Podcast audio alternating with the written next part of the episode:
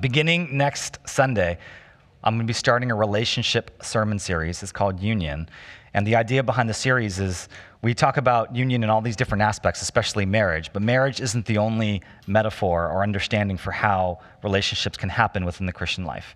Marriage is a way is an image of the way God loves us, and that image can carry forth in all kinds of relationships. So I'm going to be starting to talk. I'll, start the sermon with sermon series talking about friendship. We'll talk about singleness. We'll talk about dating, marriage and children, sex and gender, um, and my favorite topic, which is conflict. I love talking about conflict. I love conflict. Um, so we'll talk, we'll talk about that, and we'll also have some special speakers from within our congregation um, address some of these topics as well. And so um, if you have questions about relationships, you can come ask me about them, and I may not be able to answer them, but I will do my best to address them through the course of the series. I also want you to know that our life groups will no longer um, have the sermon passage ahead of time, but you'll be discussing it after. So just for the for the period of this sermon series, the six weeks, we will be discussing the sermon after um, afterwards, rather than ahead of, rather than discussing the sermon text beforehand. Okay. And so um, today, um, it is a new year, and I want to talk about the practice of keeping a journal. Could you just raise your hand if you keep some kind of journal, whether it's notes or, okay, probably most of you. Looks like most of you, maybe half. Okay, maybe half of you. And so, in talking about this practice, what I want to discuss first is this movie from 2000 called Memento. It's, a Christ- it's one of Christopher Nolan's first movies Oh, some people like it. All right. It's, uh, it's, it's actually a second feature film. I thought it was his first. That film from the year 2000 centers on a man named Leonard who is on a mission to find out who murdered his wife and to get vengeance on his wife's murderer. However, as a result of the attack on his wife, he suffers from um, amnesia. It's called anterograde amnesia, which means he's unable to form short term memory. So, what Leonard has to do, because he can't remember anything when he wakes up, so it's like reverse Groundhog's Day, right? Uh, it's every day's a new day, but he can't remember what happened the day before. What he resorts to is he takes pictures of everything that happens, he jots down notes, and then this is probably the most interesting thing he does. He gets tattoos to remind himself of clues to find his wife's murderer. And one of the things that this movie explores is just how fundamental memory is to our existence and to our lives. How memory gives us meaning to our lives, because your memory is literally what makes meaning out of what's happened to you. And when that gets messed with or manipulated, really dark and evil things can happen. And I've been thinking about this idea of memory as I'm thinking about aging, and I've been thinking about my parents. And um, as my parents recently um, have aged, one of the stories that they've told me is they somehow end up I mean, this is like another maybe memento type thing. They somehow end up watching the same movies over and over. And they don't realize it because when they start the movie, they think that this is the first time watching it. And then somewhere about halfway through the movie, or maybe towards the end, they realize, you know, I think we've watched this already. Um, but it was, it was, I think what's great is that they can enjoy the movie. The problem is they don't remember that they've watched it in the past. And I've been thinking about this for myself as far as myself and aging.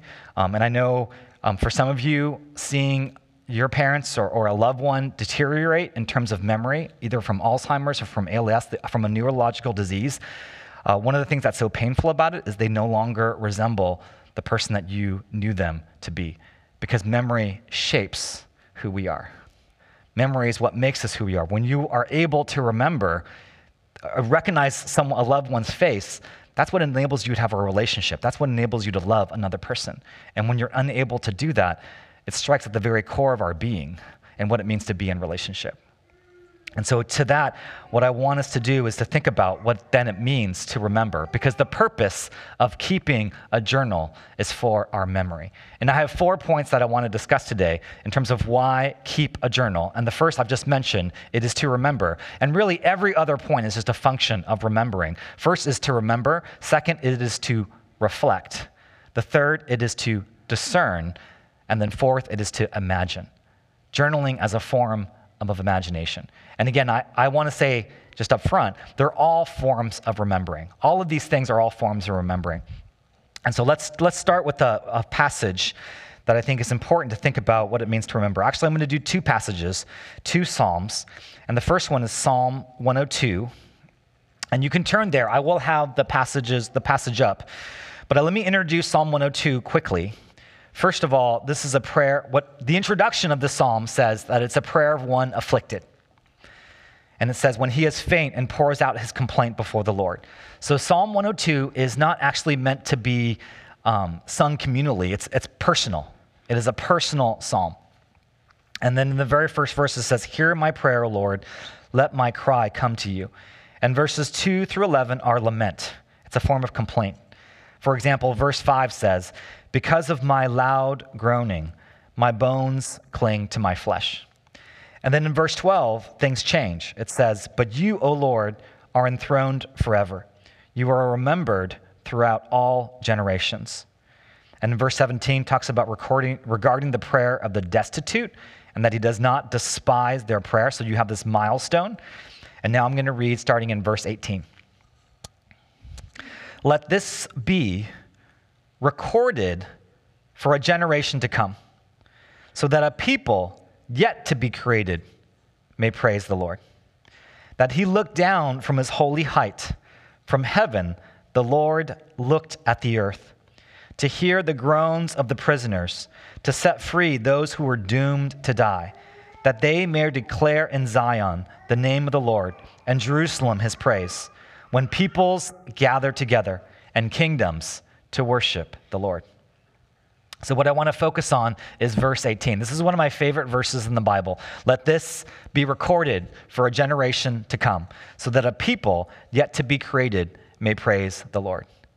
See, what it's saying here is that the purpose of this particular psalm, the purpose, of, the purpose of its record, is so that a people not yet created, a future people, would praise God.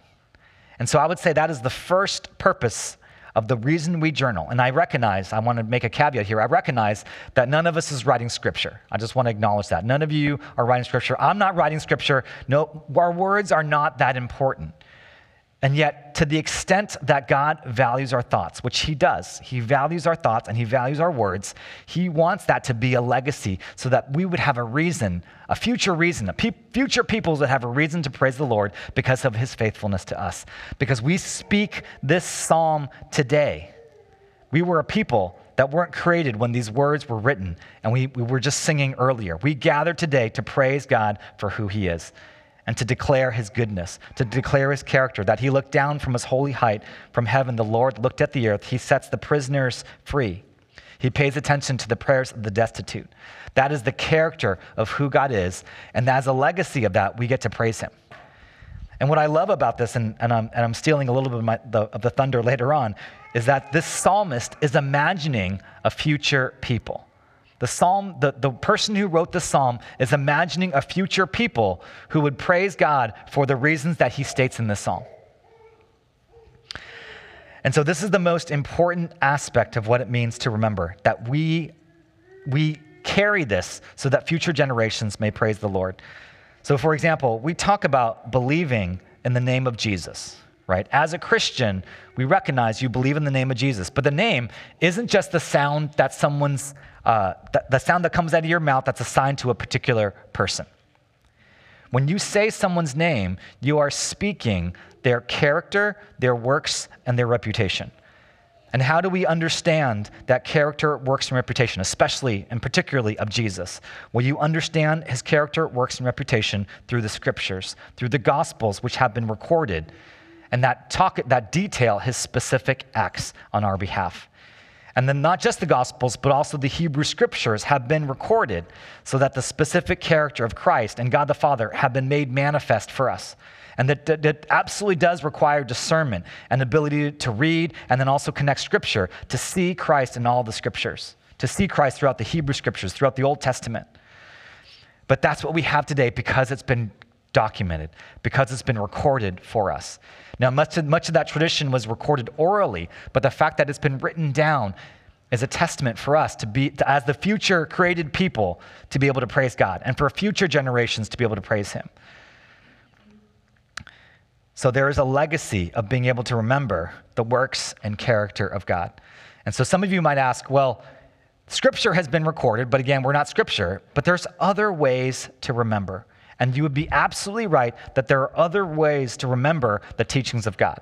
And the first one we're going to practice together after the sermon, and that's the act of communion, the ritual of communion.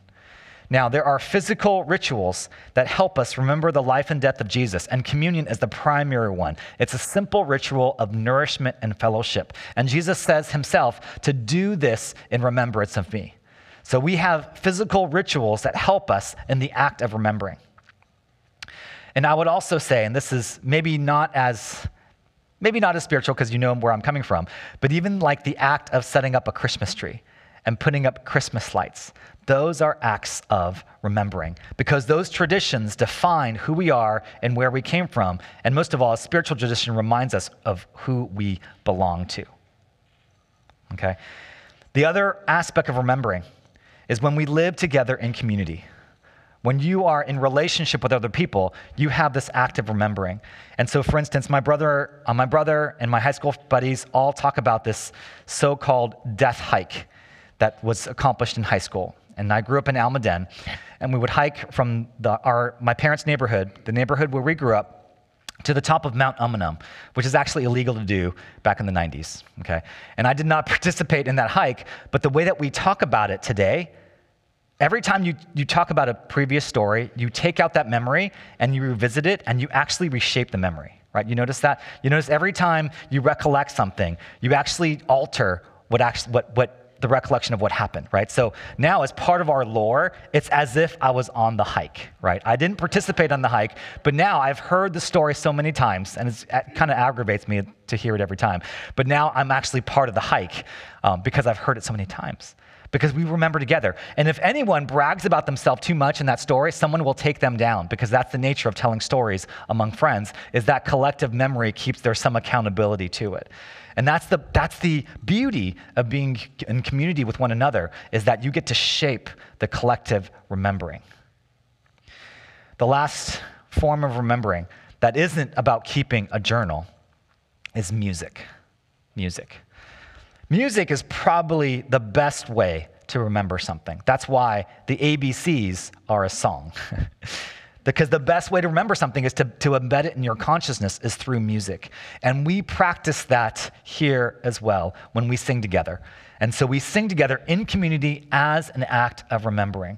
Now, to say all that does not mean that journaling isn't, keeping a journal isn't important. by the way, I want to define, I want to give a definition for journaling. I didn't get to do that.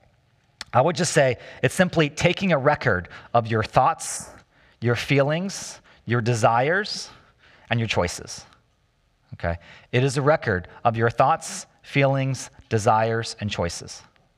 Okay? That's how I define journaling. And it can absolutely include taking notes, which I see some of you are.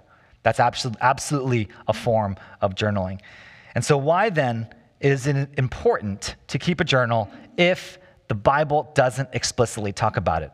Well, the reason I think it's important today to remember is because we are more disconnected today than ever before. Now, I fully acknowledge that in the times of the ancient Near East, people couldn't read. Most people couldn't read, so no one's really keeping a journal. You couldn't keep a journal at that time. And yet, every day, they're interacting in community with one another, right? And every day, there are even physical rituals where people are acting together in concert to remember, to have this collective memory. And in the ancient Near East, you had an oral tradition recording spiritual milestones, milestones and stories as a people group.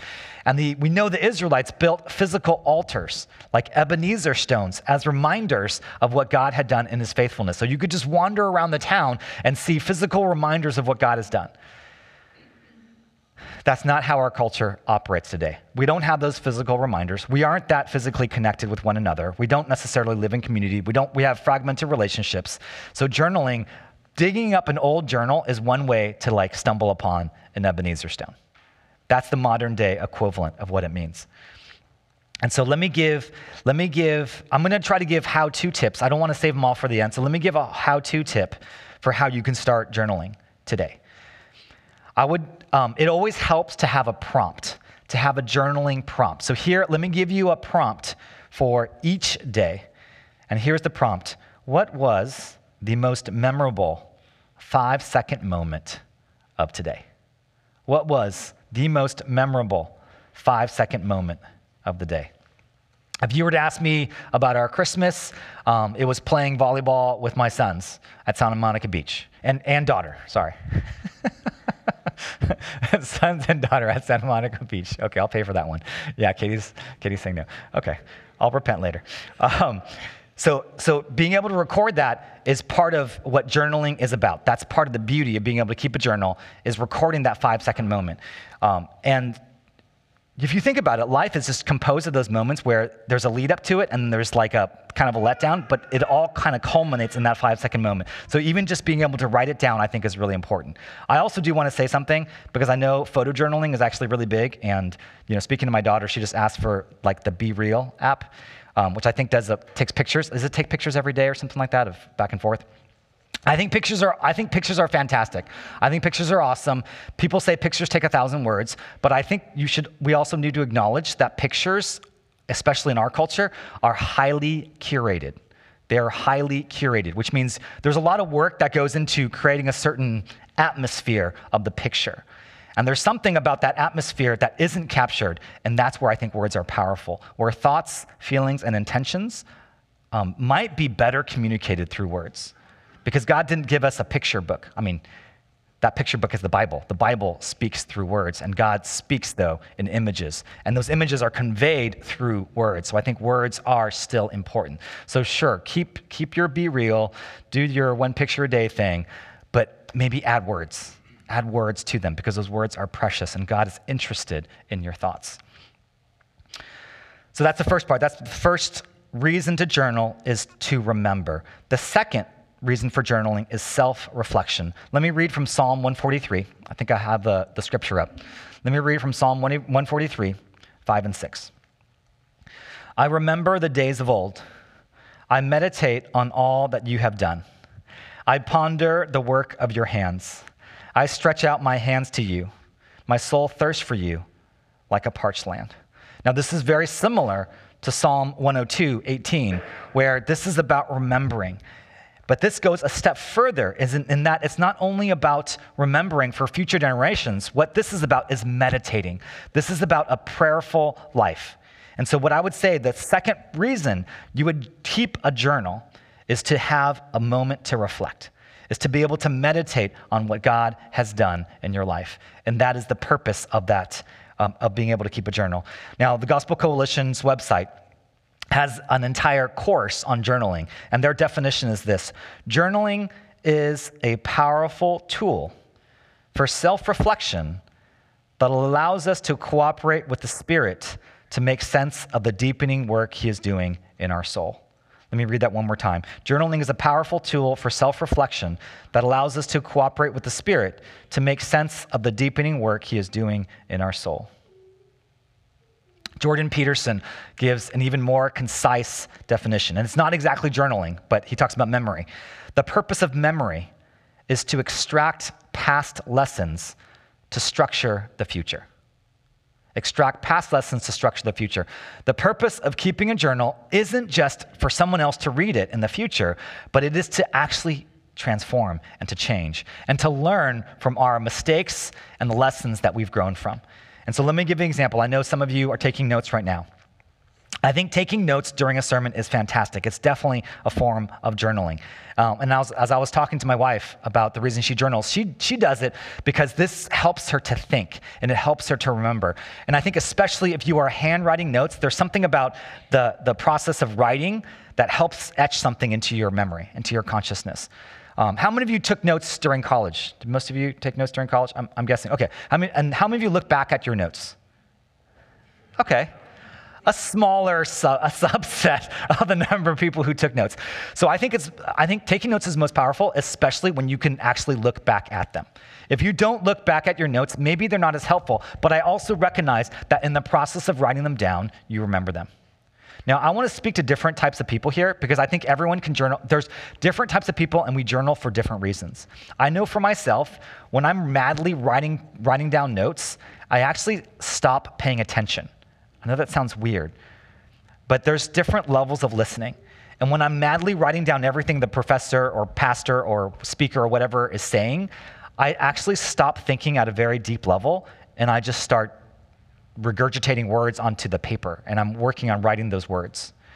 And so, what I invite you to think about is maybe experiment with the way that you take notes. And, I, am and I'm guessing if, if, some of you have done this for a while, you've done so. Or some of you know taking notes isn't helpful for you. And for me, it's not that helpful.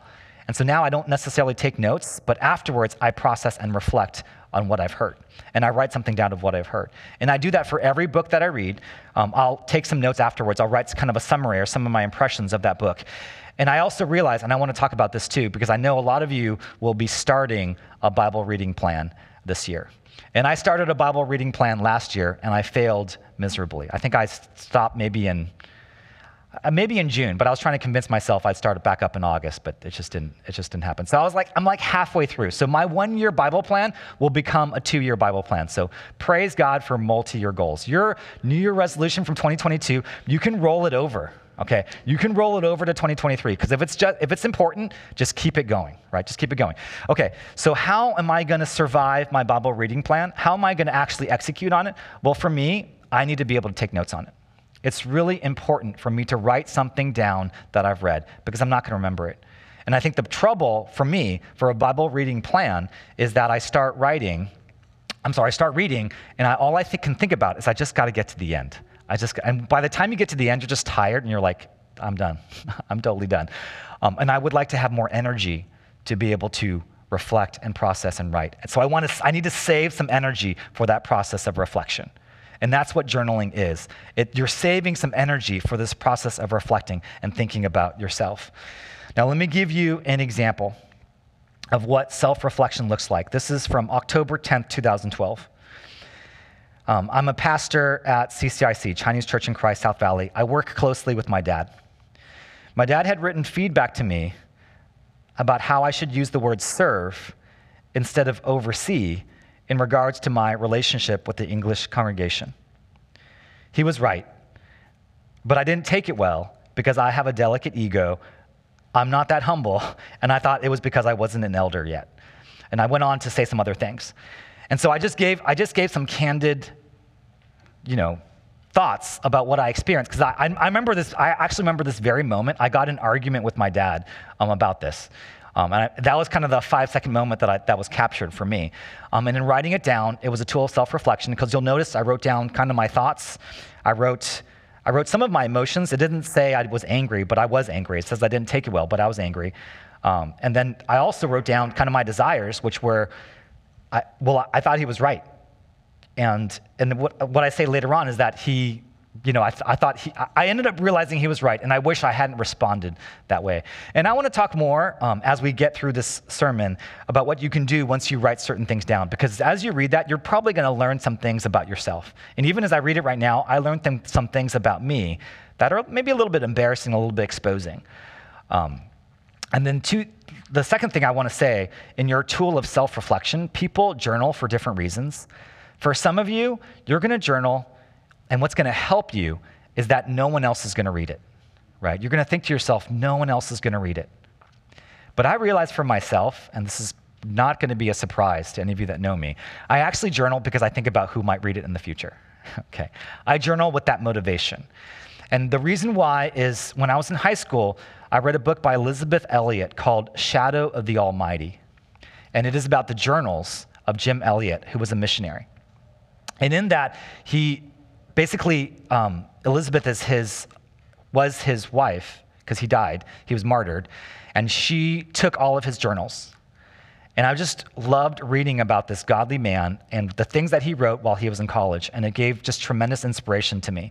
And so now, when I write in my journal, even though I know no one may read it, um, I'm actually, I have this kind of excitement when I think about, oh man, someone might find it someday and be able to read it, and it might inspire someone else. And that motivates me. And you can judge me all you want. I'm, I'm totally fine with that. I judge myself for it, but actually, it motivates me to write. And so if something motivates you to write, to be able to journal, go for it. Use that motivation.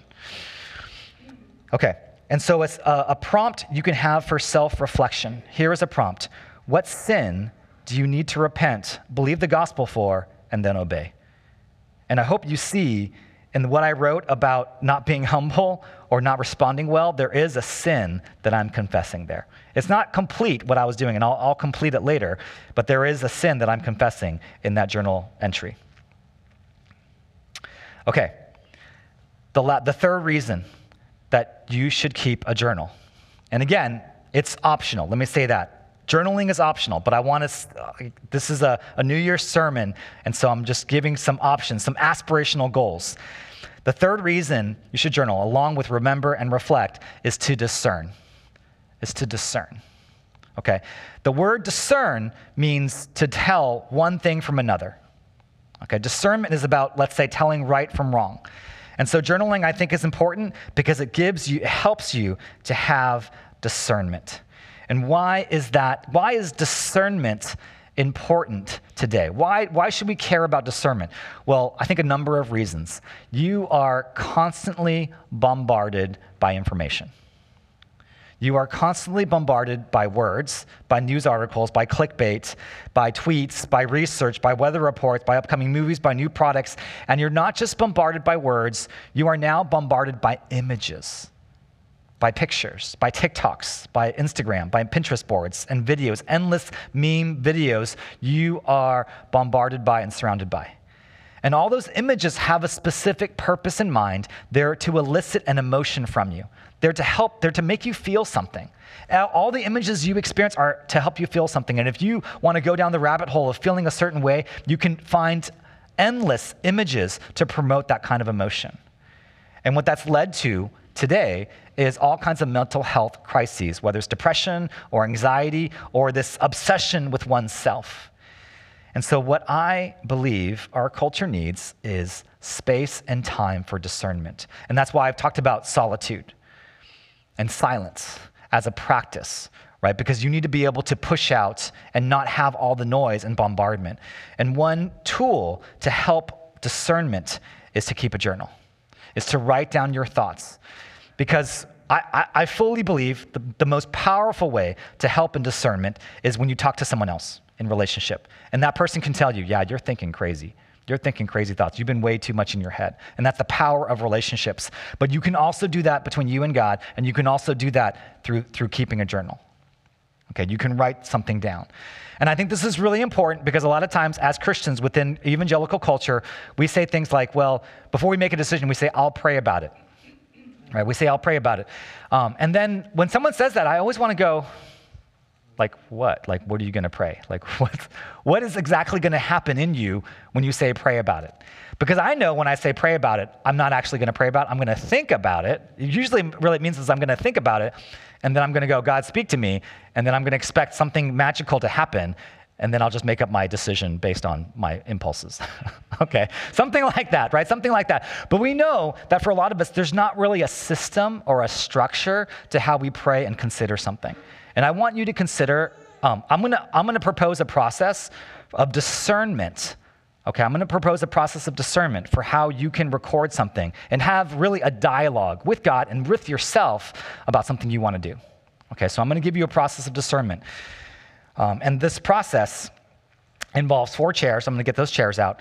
And so you, when you start this process and you say you're going to pray about something, you're going through a process of discernment. And again, this is helpful in keeping a journal about um, you're going to start with a proposal. Okay, you start with a vision, something you want. Okay, and then second, you're going to have a critic, and then you'll have an observer, and then you have someone from the grace position, someone giving grace. Okay, so let's start. We'll start with the chair.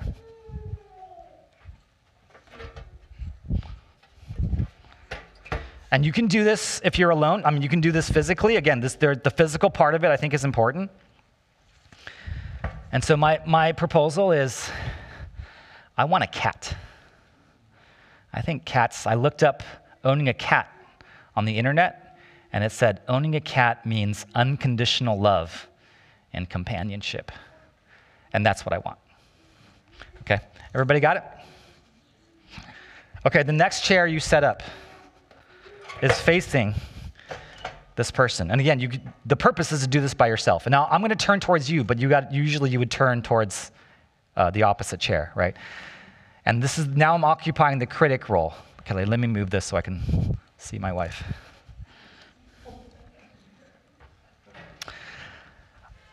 you want a cat? you can't even take care of yourself. Um, and cats are, they, they, they create a big mess.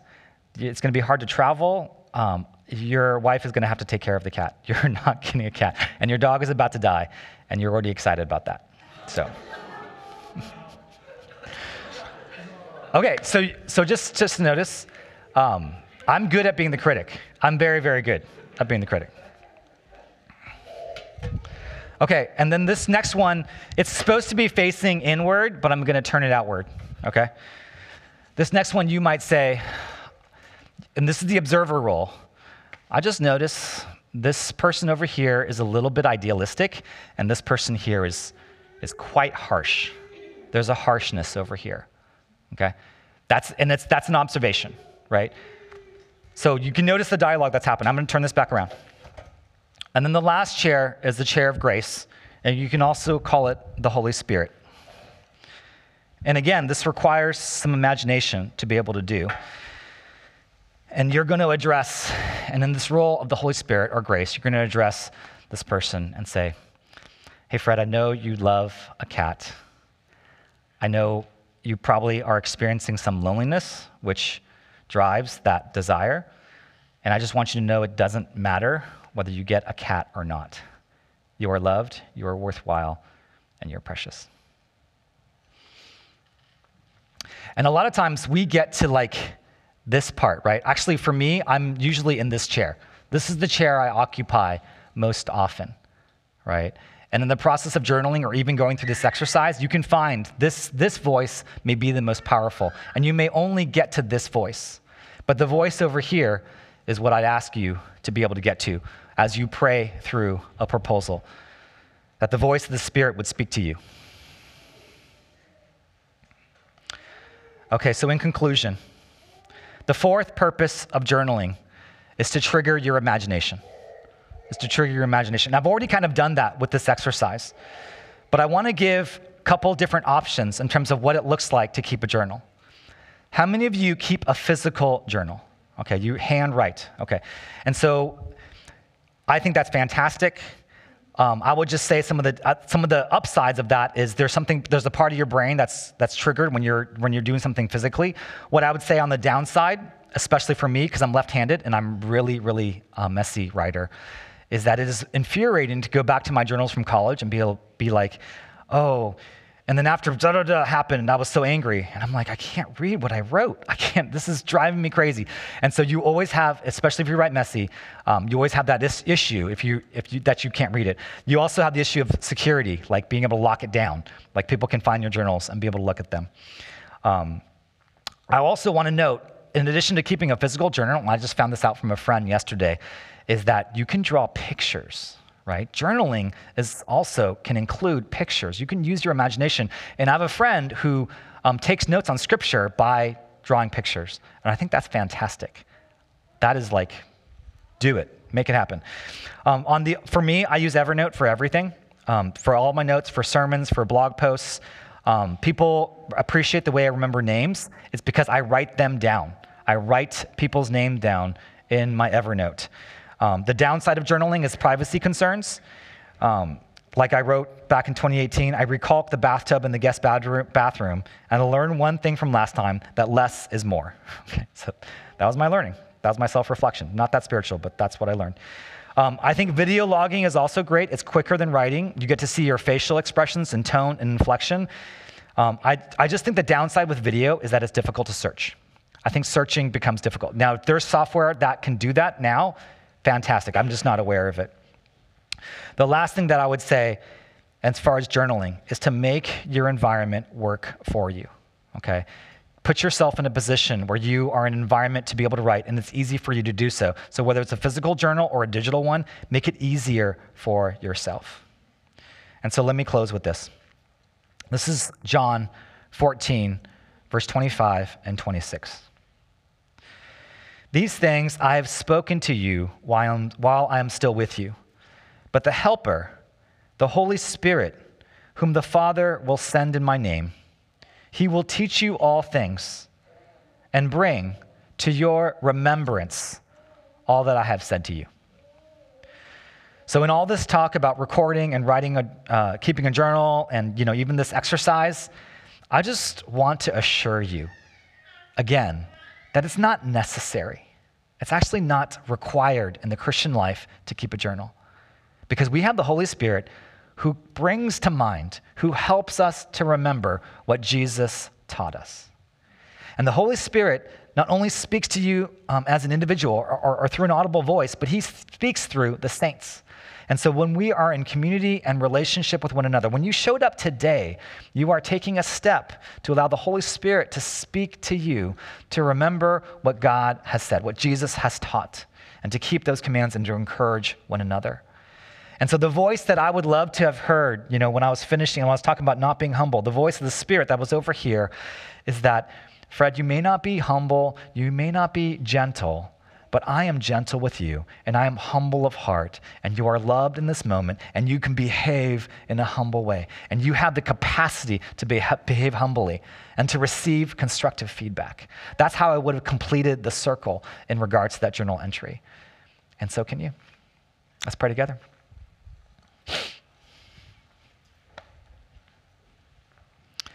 Father God, thank you for the gift of creativity. Thank you that you have given us an imagination. You have given us tools to be able to keep record of our thoughts, our feelings, our desires, and our choices. Lord, would we in this coming, in this new year, recognize an opportunity to keep record of those thoughts, those feelings, those desires, and emotions in a way that future generations could read and, and praise you for in a way that would be a tool for self reflection for us to grow, in a way that would allow us to have discernment on future decisions, and as a way to imagine new possibilities and your love for us. So, God, thank you for the voice of your Spirit. We pray this in your name. Amen.